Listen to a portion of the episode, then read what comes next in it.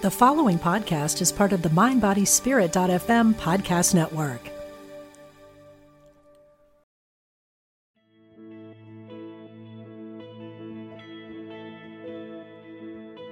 Welcome to the Animal Communication Podcast, where we talk to animals. We're your hosts, Karen Dendy Smith, Meredith Tollison, and Julie Hirt. Every week, we'll share insights and stories from the animals. We'll also share how animal communication is a huge part of our lives, influencing our own growth as well as deepening the relationship with our animal family. We'll be weaving in special guests and animal communication readings, so join us as we discuss all things animal communication. Welcome to the Animal Communication Podcast. This is Karen Dendy Smith, and I will be your moderator today for our discussion. Please say hi, Julie and Meredith. Hi, this is Julie. And hi, it's Meredith. And today we are going to talk about the Rainbow Bridge. This is actually a really big topic, and we know that. We could probably talk for hours about this. So, this is our first dip into this big topic, and we'll probably talk about it again as you listen to us as we go on and on with our podcasts and get more and more in depth with our topics. But today we want to talk about the concept a little bit where we think it may have come from. We've done a little bit of reading about it. And we also want to share what the animals have told us from their perspective about what it is to them. Okay, so the first thing we want to talk about um, is the history. We did a little reading, we pulled a little, read a few articles. And there is one article in particular where a lot of this is pulled together, and we will drop it into our notes so that you guys can check it out for yourselves from from Medium, which is an online magazine. But it's really interesting because the concept of the of the pet rainbow bridge is believed to maybe have come from a Norse mythology about the Bifrost Bridge. I hope I'm saying that right for everyone who actually speaks the language. Who speaks Norse mythology. yeah. Who, yes. If you speak Norse mythology, I hope I said it right. Bifrost yeah. Bridge. So that bridge was said to be a burning rainbow bridge, and uh, it reached from between Midgard, which is Earth, and Asgard, the realm of the gods. So that's that's a really cool beginning story about how we would tra- transition from the human realm into the realm of the gods. And then the first reference of this came about as um, a meadow in which pets awaited their owners and that can be found in this really cool book called Beautiful Joe's Paradise by Margaret Marshall Saunders. So that that's an interesting book to read if you're really interested about the story of this story and the Rainbow Bridge. And then the first appearance of the Rainbow Bridge in relation to animals is believed to come from a poem by Paul C. Dahm, and he was a grief counselor in Oregon. And the most popular Rainbow Bridge poem that everybody knows worldwide came later and it's um, a poem written by steve and diane Bodofsky and they're a couple that actually operated a ferret rescue which i didn't know that part. Did you guys? That they operated a ferret rescue? That's really cool. Right? Yeah. that's super cool. Mm-hmm. so that's that's like in short a little bit of the history for people so they they know how long this idea has actually been around in our dna and the human construct. But julie and meredith like what other images and concepts have you guys come across? So, my favorite, one of my favorite ones is the movie with Robin Williams and Cuba Gooding Jr. that was called Where Dreams, What Dreams May Come, where when Robin uh, transitions to the to heaven or whatever you want, whatever you like to call it, he enters this area that's like this huge big landscape expanse and the trees have rainbow colored leaves and every single dog he ever knew of comes running to meet him. And that's always i was like oh my gosh that's how it that's how it feels for me. And actually sometimes the the animals that i connect with will show me that too. Another uh, reference that i've found too is from a book by an author named tj klune that wrote the book Under the Whispering Door. And it's about a place where a particular guy who needs to transition, uh, but he's not had the best outlook on life. And so he enters this house. And at some point, there's a, a door in the roof of the house that leads to heaven. And I remember in one scene, he opens it, and there was a dog and spirit in the book. And the dog and spirit can move between the door and into the house, into the door and into the house. So that was another reference that I've seen. You know, it's interesting. People ask me frequently, my clients ask me, what does it look like? You know, can my animal show you what it looks like? You know, I work a lot in visuals and and symbolism. And so I've got a couple of different scenes that tend to pop up. And this is sort of my concept of how the animals show me that they are comfortable and at peace and no longer in pain and happy and all of those things. And one of them looks like the the mountaintop from Sound of Music, where Julie Andrews holds her arms out and spins around and throws her head back and looks at the bright blue sky. And it gives me such a feeling of joy and freedom and expression. A lot of animals use that symbology to um, to show me sort of what they're feeling. And then the other is a great big meadow. It's a great big meadow full of flowers and tall grasses, and there's an apple tree. And I don't know why it's an apple tree, but everything sparkles and twinkles. And then I see the animals, the dogs, the cats, the ferrets, whatever it may be, like jumping up and down in and out of the grass and just expressing movement and joy. This to me, these are two scenes that kind of show up in my toolbox of um, the concept of a rainbow bridge space, just showing how good they feel, even though they've left their bodies. I love that, Meredith, how um, they've given you what you call the toolbox because intuitively we're getting all these vibrations and messages and they have to make sense through our own brains and toolboxes. So i love how you know that becomes like a sign for you and it's really fascinating because similarly and it's really surprising because you and i you and i have never really talked about this part. They similarly do sometimes show me being in this the most beautiful field and the colorization of that field is so bright it's like you couldn't see those colors here.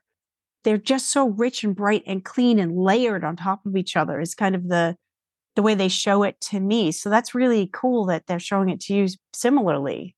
And the other thing that they do sometimes for me when it comes to explaining what it's like on the other side, once they're there, and we're going to get to like what they're talking about about getting there, but um, once they're there, they will reference back for their person. And this is the cool part because we don't know what the most amazing joy would be for each animal that they didn't get to have at the end anymore. You know? So for me, sometimes an animal will say, Oh my God, I can eat whatever I want. It's like I'm eating steak and and and they'll go into a litany of stuff that they're eating. And the person will be like, That's all the stuff that I had to stop feeding them right? So it's really cool how they use those things as the 3D experience to get the point of joy across that their soul is fully feeling now that they're free and completely whole in their consciousness again. So I I love that so what's so what's interesting to me and i don't know if you so for those of you who are on zoom and they can see my faces as i'm saying this so as meredith was talking about the apple tree i had a reading with a woman the um list earlier this week whose animal had crossed and kept showing us apple trees apple trees and she didn't understand what the reference was and when you said that i because I, I don't remember what happens in a reading right? And but when you said that i'm like oh that's what you that's what the animal was showing like another aspect of this concept of um of heaven, the rainbow bridge, whatever, apple trees. Oh my gosh, Mare. And there's an apple tree in my yard right outside my window. Okay, there's something going on here. This is that synchronicity that we've talked about in earlier episodes too, live and in real time. wow. That's so yeah. cool. I love yeah. it. Love, love, mm-hmm. love it. Mm-hmm. We may need to look up whether there's some symbolism in an apple tree because I don't we don't have apples where I am. We don't have apple trees. Mm, um, that's just not a thing in my part of the world. So why is it this tree that I know represents an apple tree? There yeah. may be some sort of symbology there. Hmm, we will have to look that up and get back to everybody. yeah, I, yeah, that's so symbology. Cool. cool.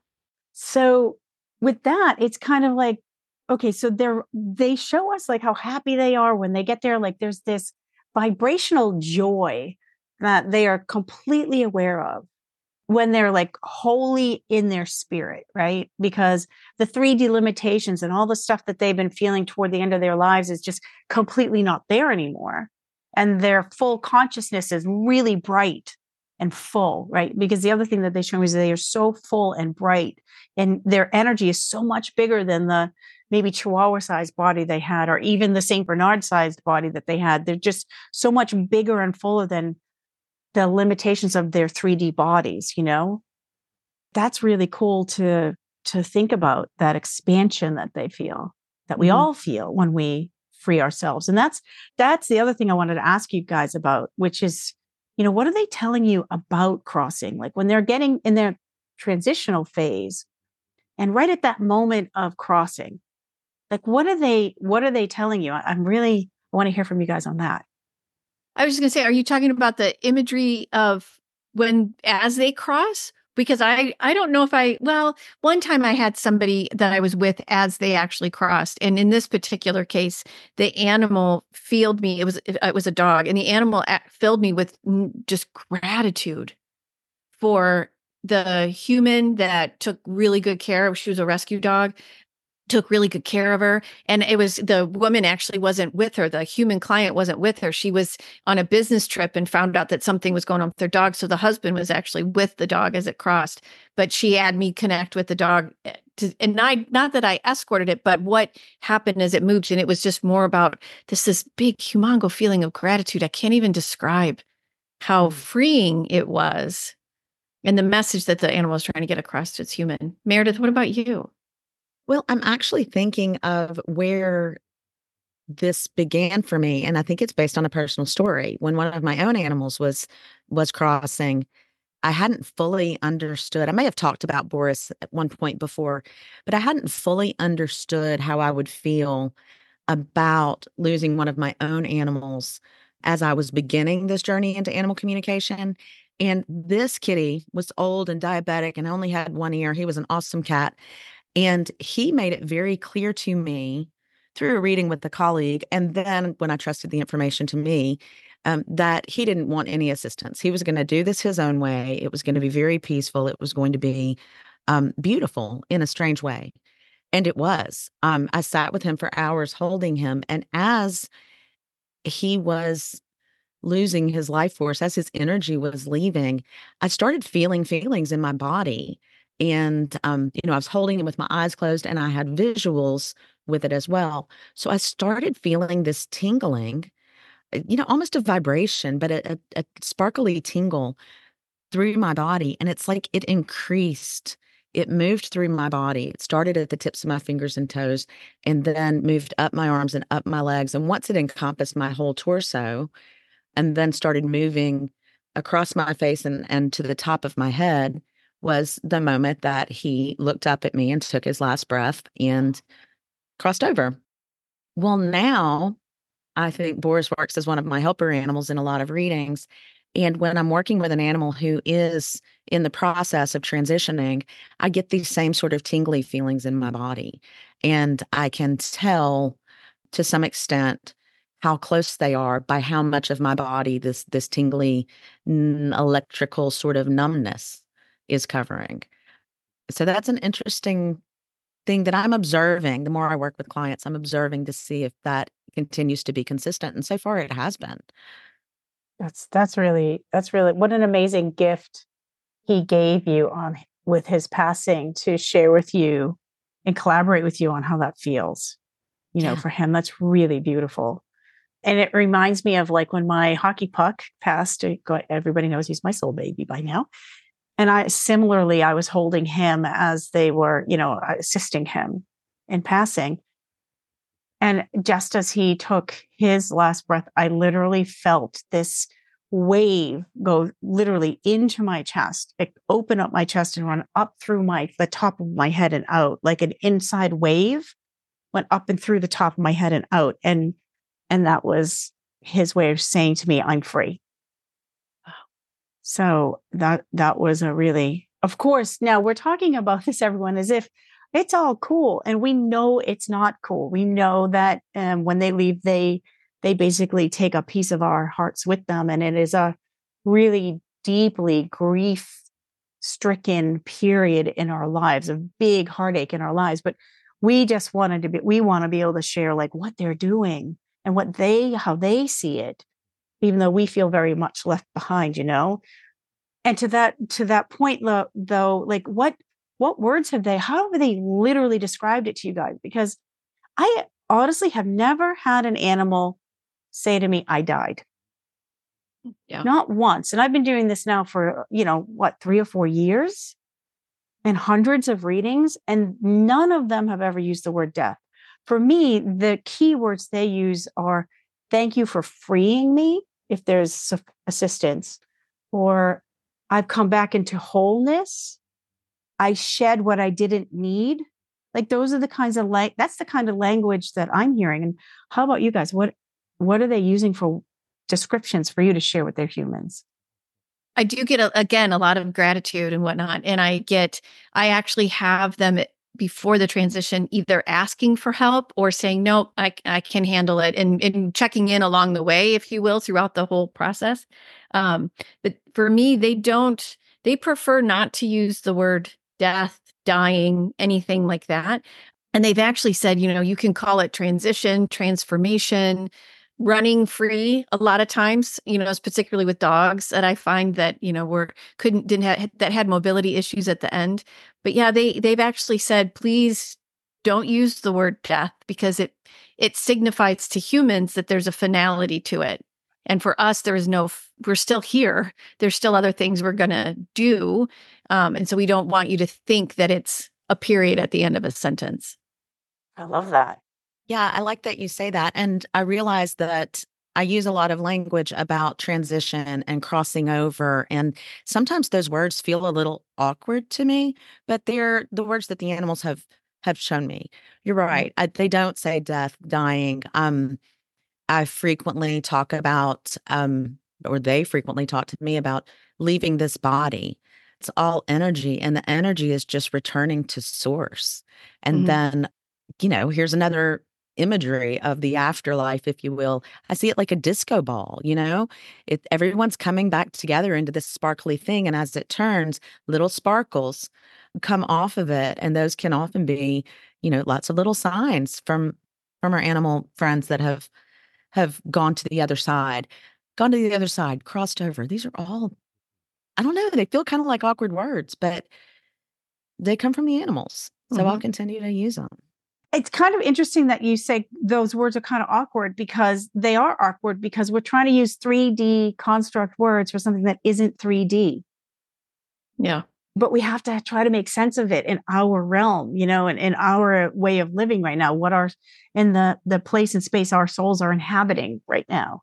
So, mm-hmm. and they don't have to, they are more, aren't limited here anymore. So we're trying to use our words to explain something that is not limiting anymore. So it definitely makes sense that they feel awkward to describe what we're getting a knowing about, but there aren't real words for.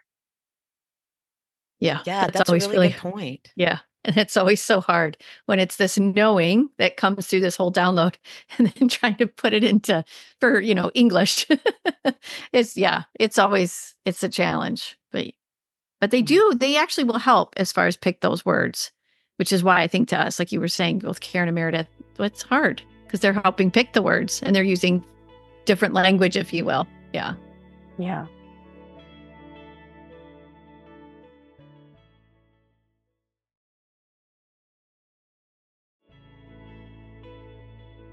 You know, the other thing that always uh, strikes me, and I'm curious what you guys think about it, is everyone, you know, they always want to talk about the the plan, right? This larger plan, uh, the destiny of the destiny of our experience here versus like our our moments of free will you, that help us we might make feel like we're making all the choices here but there's some things in our lives that just are beyond our control or we're part of a larger structured plan before we even entered into the 3D realm and that's that includes all of our passings right there are some experiences in our passings that we are just we are meant to have and we were meant to have an experience with each other in order for all of us to grow, including our animals.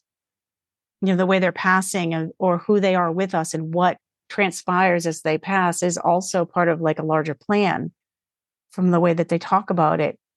And looking at their passing amidst all that heartbreak and grief and being able to step back at some point to ask, so how did this help me grow and evolve, even if it was painful? What what did I learn from this that they really wanted me to get, you know, from this type of passing? So what do they what do they talk to you guys about as far as, you know, the larger plan or the lesson that we're sharing with this experience that we're having together or not together, right? In some cases. What have they shared with you about that? Like for me personally, I'll I'll do a personal one and then I'll share um, a couple gen- more general ones of of animals and clients. For me, I know that the passing of both Bono and India within six months of each other was a call to do this work full time. And they did that a number of ways. And I also know that there's like layers to the lessons that they shared that continue to unravel themselves because that's the joy of the human experience. um, the other thing, though, that I find it with clients is many times an animal will go suddenly in an effort to help people realize that there's only to some degree so much we can do and sometimes you know i know i would prioritize my dog's health over my own i would prioritize his health over my financial capabilities and an animal knows this and they'll say you know what you don't need to go to that extreme i'm going to take care of it so you don't have to worry about trying to go above and beyond and that may not be recognizable to the person in the moment but in an animal communication session things like that can be revealed. Yeah. Yeah. How about you, Yeah. Mare? Yeah, I agree. I've had that experience um, a good a good many times where the animal made it clear that they did go naturally while their owner wasn't home, or suddenly, even unexpectedly, um, as part of the work that they're doing, because they knew that their owners would overextend, or they didn't want medical intervention, or they didn't want to have to get in the car and go back to the veterinary hospital so they sort of set up the situation in a way where the owner didn't have to question any of those things. Mm-hmm. even the question of whether or not to um, to call in for assistance in passing a lot of clients have those questions you know did i do the right thing? Did i do it too soon? Did i and so sometimes they'll go in a certain way that spares their owner from having to ask themselves or answer those questions or feel any guilt over wondering whether they did it the right way or the wrong way I've never once had an animal say to me, they did it the wrong way. Right. Same. Mm-hmm. because it, this is fascinating because even if the way it was done wakes up in a person there are other ways beyond this in the future even that is not having done it wrong Right. because the animal is trying to wake up our consciousness from this unconditional place of support and you know in our spirit. And so you know i've had people say to me if i had only tightened the leash and they hadn't run out into the yard or if i had only not let them off leash this time or you know i wish i had known better than feeding this way that caused xyz yes we all wish we had known been able to but there's something about that destiny of the experience that is almost like planned already in the stars a little bit in order to wake up our consciousness and that mm. our souls are all part of the agreement before that even happens and so if we can move to a place of real gratitude for the animals agreement to to teach us and to be a part of this learning that happens then it wasn't necessarily a mistake it was part of an agreement to learn Mm-hmm.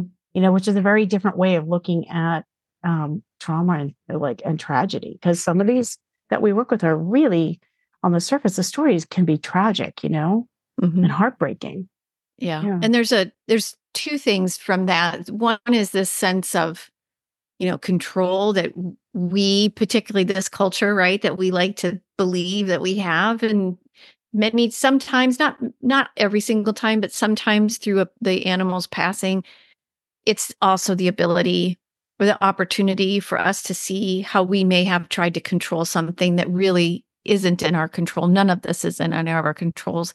And so they'll try to do that too. Right. and all of this being said, you know, again, and kind of repeating what you had said earlier, Karen, this is one of, I think, at least for me, has been one of life's hardest periods whenever an animal that I have loved, even if that's not an animal that I'm a guardian of, but more of a, you know, a neighbor's animal, an animal on television, anything like that. It is extremely, for me, hard to go through witness. So we're not trying to make light of it and say that therefore you shouldn't grieve. We absolutely, actually, the three of us actually really believe that grieving is a normal human process and should be allowed and honored as such even and e- even more so maybe than a pet with a pet but even with a pet and not diminished yeah. in any way and I do want to go out on a limb here with this grieving topic and just say to some listeners who may get mad at me, and some are going to agree with me, that because an animal is truly an experience of unconditional love,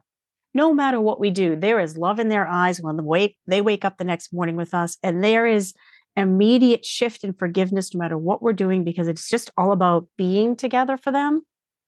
So the depth of the grief and losing like your soul baby, your real heart and soul baby can be as intense as losing a human. And I am sorry for the people who are going to be mad at me for saying that, but it's true for some of us. And that can gut you, right? In a way that you can make more sense sometimes of a human's passing if they've had the experience of, of communicating with you about what's happening, if they've had the experience of you know working with doctors and and preparing themselves and preparing you and having those conversations there's more understanding or even communication that can happen between us humans when we lose a human.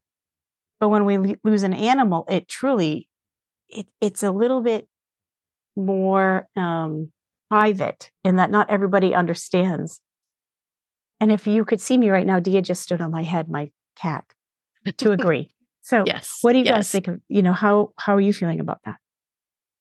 I um completely agree with you. Any of us who have loved an animal, many of us who have loved an animal have perhaps had people who just didn't understand how strong our grief was when they when they passed.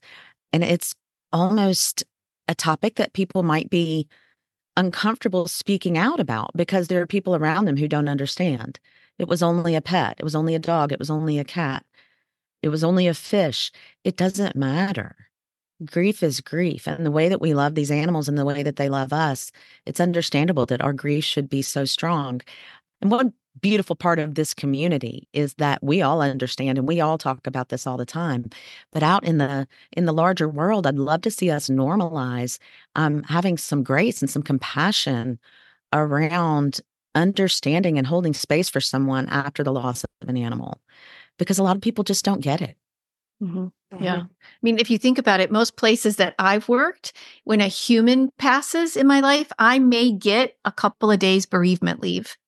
There's no time for pet bereavement, right? Wouldn't it be great if we allowed people the space and the time and the compassion, as you're saying, to actually go through that process. Give them that they don't have to go to work the next day.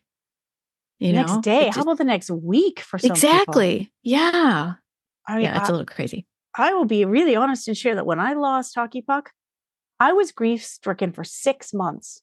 Mm-hmm. Right? Like, yes, over those six months, things shifted and it found its place, and I could breathe again and, you know, operate in the world again and sleep a little bit better. But honestly, those first few weeks were, uh, I mean, I was a zombie from yeah. the energy that's expended with that grief. And you're right. If we could give people the space to honor the depth of that love that they had, I think it would make it, it would make it easier for people, mm-hmm. Or at least more supported. And to recognize that grief has no rule book, no timeline, no specifics and it's different for every person and it can be different for the same person in different experiences we've got to honor that and how wonderful that through animal communication we can we can support people in a particular way yeah you know just because their animal has left this body and returned to divine source energy universal energy whatever that may mean to the person they're still around there's still energy there can be signs from your animal. And we can kind of help people understand some of the messages that their animal would still like to deliver to them, even though they're not here physically in 3D body anymore. Yeah. It's brought me a lot of comfort. Yes. And haven't you, hasn't it? I've witnessed for, you know, the clients that I work with that even just a little bit of opening of the heart to understand their animal's still there or that they saw the party they threw for them or the three stones that they put in the garden next to the Buddha that I wouldn't have known about. And then they send me a picture like, oh my God, they did, they were there to witness that. So when we can deliver those kinds of um, hopeful messages that yes, there is more beyond the 3D realm and and your animal is still waiting for you around you with your other loved ones, with your other animals, guiding from that side, it definitely can take away at least the guilt part of the the grieving process, which gives more space for healing. You know, mm-hmm. Mm-hmm. you yeah. agree? Mm-hmm. Absolutely. Yeah. yeah. Yeah. It's comforting to know that they're still here. Um, I mean, I find it's comforting for me personally, but I also find that for clients that come to me for mm-hmm. um, pet loss grief support readings, that it's to know that they're still there in the signs. And many times that people can actually feel them, but don't trust that that's what they feel like feel, feel them up against them or feel them doing or like you know messing with hair and whatnot um yeah mm-hmm. so just however you know whatever that all can be and then i know both of you uh karen you're a, a doula and Meredith is learning to be a doula. And then I work with a trauma informed yoga instructor to help with actual movement in pet loss grief circles. But I am a little curious about the doula aspect. So, yeah, you sure. guys talk about that. well, it, it's really cool. Meredith's going through the same certification class that I went through. Uh, I think it was like last year with the University of Vermont. It's a certification class in um, end of life companion animal doula, right? Did I get that right? That's a long word. um, but really, it what's fascinating about that is we and Meredith's in it now, but as we as I went through that class, we learned a lot about hospice, right? And and being able to hold with compassion space for someone to really work through how they can manage their grief in the best way um, and to be really a witness and a support for them as opposed to giving too much like you should do this and you should do that. When should comes into the story that's not support. That's diminishing the other person. And so we learn we learn a lot about holding space for someone and helping them come to a plan that they feel is good for them which means it's going to be different for everyone.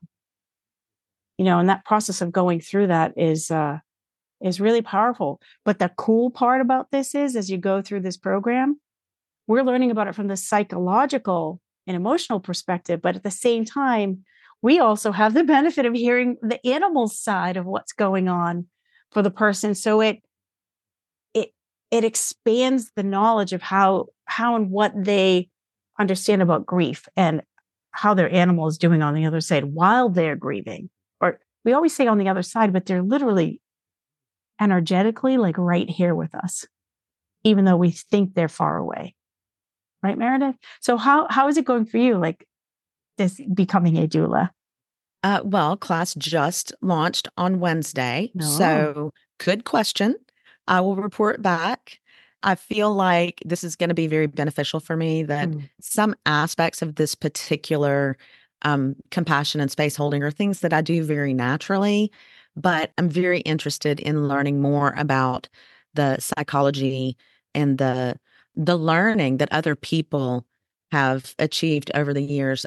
You know, how many people say the wrong thing? How many times do you wonder if you said the right thing or the wrong thing?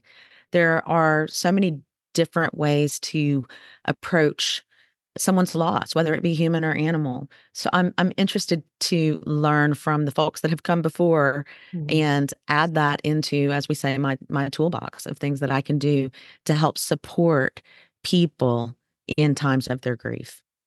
That's wonderful. Mm-hmm. Yeah. And Julie, how is it going with you? You're you're working with someone and you're doing pet loss and grief seminars, right? Or or support groups. Yeah, yeah, we call them pet loss grief circles. When this episode airs, we'll have just done the second one. Um, and they're very sad. I, I mean, I don't want to not take away the sadness. They're also very comforting because um, we do hear from the people that are there. We hear from the animals. And then my um, friend and colleague is a trauma informed yoga instructor. So she's very much about how trauma, grief sits in the body And so she helps in the moment. She and she's also really intuitive in that she feels where someone can can um, move, do a different yoga pose, or actually just kind of move through to allow the grief to move through, not to get rid of it or to step out of it by any means, but to at least allow it some room for breath to come in and whatnot. So she she does that, and we do it for each person that's there so we t- we tune into each person and we tune into the animal that's there as well. And then we also have this really cool deck called the Rainbow Bridge deck that we learned about in our visits with the two crazy cat ladies. Yes. Which we'll, we'll talk with them at some point here too. Um, and we use that deck that we found through the two crazy cat ladies and pull cards too and provide some additional messages as well. And it's it's really it's really powerful in that so much that um, the last time we did it, I didn't I didn't allow it to process through me enough. And I actually got, um, I was really exhausted the very next day. So it just, grief is a really big thing and a really strong energy. Yeah. We need to respect it for what it is and mm-hmm. allow it to, to do what it needs to do. And, you know, the, the other side of, of grief is if we're grieving that deeply, I remind someone you can't grieve that deeply if you didn't have such a great love experience. Mm-hmm. And the flip, the trade off is the more we love, the more we're going to grieve.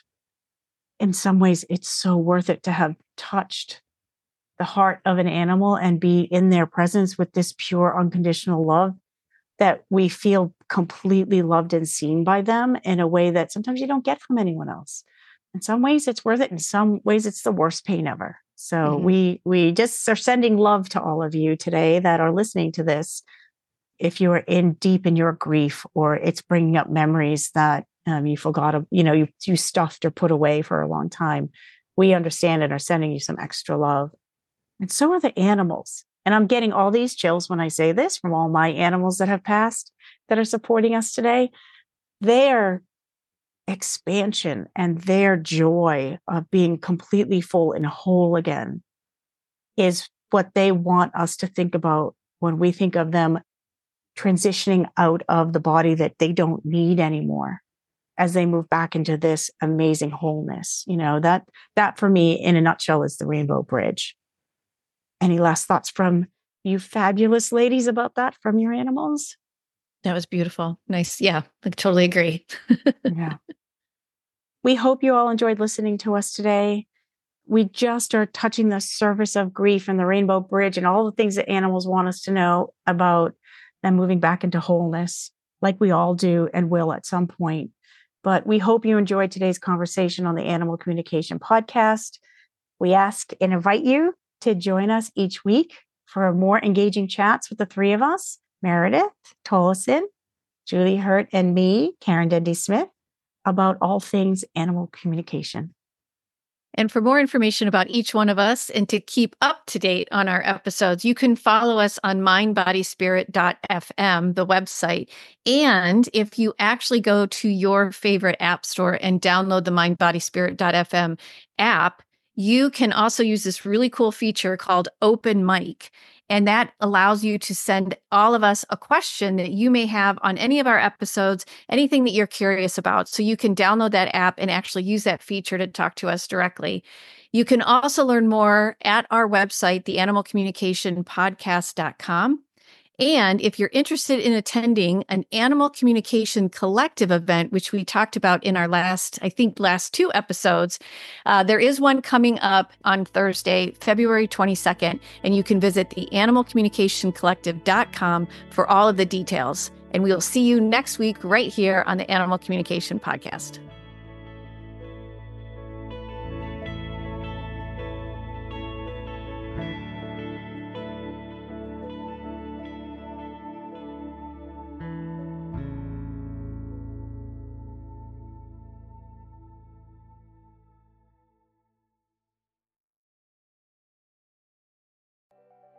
I'm Michelle Phillips, a celebrity makeup artist, beauty expert, self confidence coach, and Hay House author.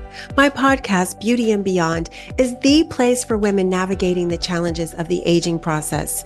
Listen in for my professional advice as well as my expert guests as we share valuable tips, practical tools, and empowering resources to help you not only look amazing, but also live an amazing life part of the mindbodyspirit.fm podcast network and available wherever you get your podcasts.